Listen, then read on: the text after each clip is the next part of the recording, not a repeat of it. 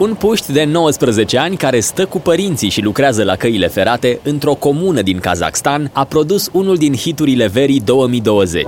Este vorba despre Iman Beck, autorul remixului piesei Roses de la St. John. Apoi un elev de 17 ani dintr-o suburbie din Auckland, Noua Zeelandă, care până mai ieri nici nu auzise de Spotify, a scos celălalt hit al verii. Adevărat, cu contribuția lui Jason Derulo, însă piesa produsă de Joe 685 era deja virală pe net în momentul în care s-a implicat Derulo.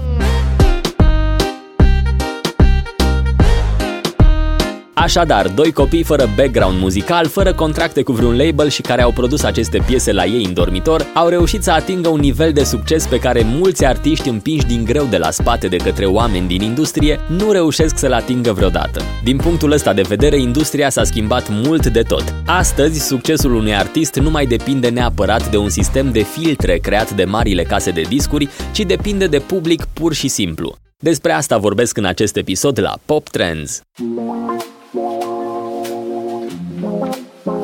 Trends Cosmin Cojocaru sunt, bine te-am găsit, sper că ești bine, relaxat și curios să afli care este treaba cu noua ordine din industria muzicală. Înainte să continuăm, îți reamintesc, dacă vrei să devii acționar la acest podcast, intră pe linkul de Patreon pe care l-am lăsat în descriere. Bun, până să revin la poveștile celor doi puști care au dominat topurile vara asta, vreau să lămurim acest subiect legat de gatekeepers. Gatekeepers sau portari, într-o traducere aproximativă. Acei portari care stau la intrare și, de obicei, îți cer buletinul. În muzică, gatekeepers sunt considerați toți cei implicați în procesul de selecție a potențialilor artiști. Într-un trecut nu chiar îndepărtat, acest proces era unul destul de lent și de frustrant pentru cântăreți. În principiu, treaba se desfășura în felul următor. Mai întâi, omul trebuia să trimită casei de discuri un demo, iar pe vremuri acest lucru nu era atât de ușor. Muzica nu se făcea pe laptop, așa că trebuia să te înregistrezi singur, amatoricește, sau să plătești câteva ore la un studio. Apoi materialul pus pe bandă de magnetofon, casetă sau mai târziu CD trebuia trimis la o casă de discuri. Aici apărea frustrarea. Casete și demo-uri erau trimise de către sute de artiști wannabe, iar fiecare label avea probabil doar câțiva oameni care să trieze toată muzica primită. Astfel că până să ajungi să fii ascultat, putea să dureze ceva timp. Apoi, ca să fii luat în considerare și de către birourile mai înalte, trebuia să fii ceva deosebit. În vremea în care nu exista streamingul, iar muzica se distribuia fizic, costurile de producție a vinilurilor, casetelor sau CD-urilor erau importante, astfel că o casă de discuri trebuia să vadă în tine un personaj pe care îl pot duce către succes și care poate să le asigure pe viitor profit.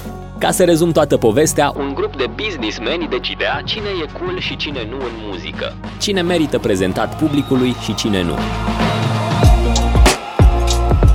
Astăzi, un artist nu mai trebuie să treacă prin toate aceste filtre pentru a putea ajunge la urechile publicului. Cu puțin talent, tehnică și costuri minime, dacă te apuci de lucru dimineața, până seara ai piesa produsă și urcată pe internet, unde milioane de oameni îți pot asculta creația. Desigur, ca piesa ta să ajungă la acele milioane de oameni, trebuie să se mai alinieze niște stele. Dar, simplificând totul, teoretic despre asta este vorba.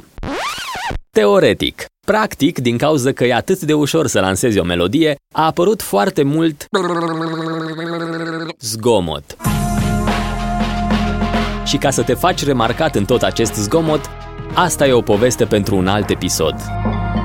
Revin la povestea celor doi tineri despre care am vorbit la început. Imam Beck și Joe 685. Imam Beck este un puști de 19 ani care locuiește într-un orășel de 41.000 de locuitori din Kazakhstan, adică un fel de voluntari Ilfov. Axu este localitatea și este mai aproape de Mongolia decât de România. Atunci când a produs remixul pentru Roses, Imam Beck locuia cu părinții și lucra în localitate la compania de căi ferate. Am citit că între timp și-a dat demisia.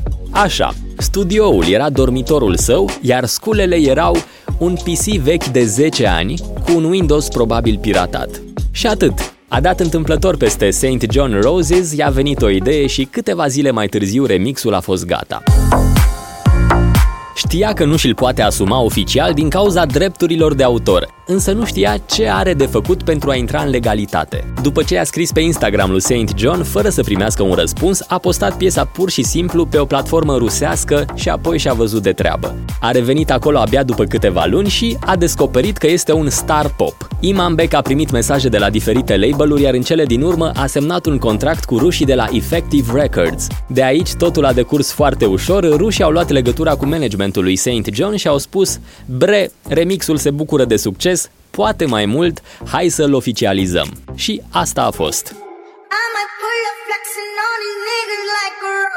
Pop Trends cu Savage Love s-a întâmplat aproximativ la fel, dar în sens invers. Aici artistul, respectiv Jason Derulo, e cel care l-a abordat pe băiat pentru a pune la cale colaborarea. Băiatul e Joshua Nanai, sau cum îl știm noi, Joe 685. Locuiește în Noua Zeelandă, într-o suburbie a orașului Auckland, tot cu părinții.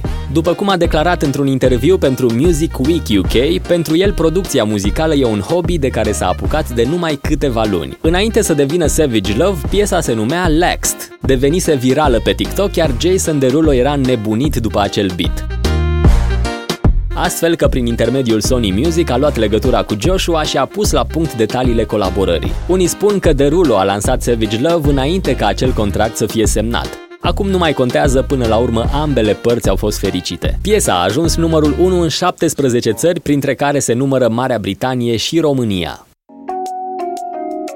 Să nu uităm de unde am plecat, de la faptul că gatekeeperii, așa cum erau ei înainte, au cam dispărut. Oricine își poate aduce acum muzica online în fața unui public. Prin urmare, nu casele de discuri sunt cele care decid ce muzică se ascultă, ci oamenii. Iar asta înseamnă că raportul de putere se schimbă în favoarea artiștilor. Am totuși două disclaimeruri. 1. Casele de discuri pot fi în continuare un element important în succesul artiștilor și avem câteva exemple chiar aici aproape.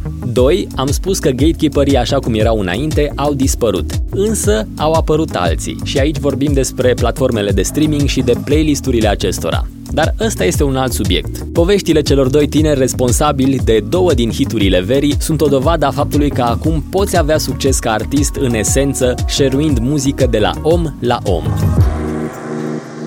Cosmin sunt, mulțumesc pentru prezență. Dacă vrei să ne auzim și în episodul următor, abonează-te la podcast pe poptrends.ro sau pe oricare din platformele disponibile. Iar dacă ai prieteni pasionați de muzică, șeruiește cu ei acest episod. Să ai o săptămână relaxată, papa! Pa!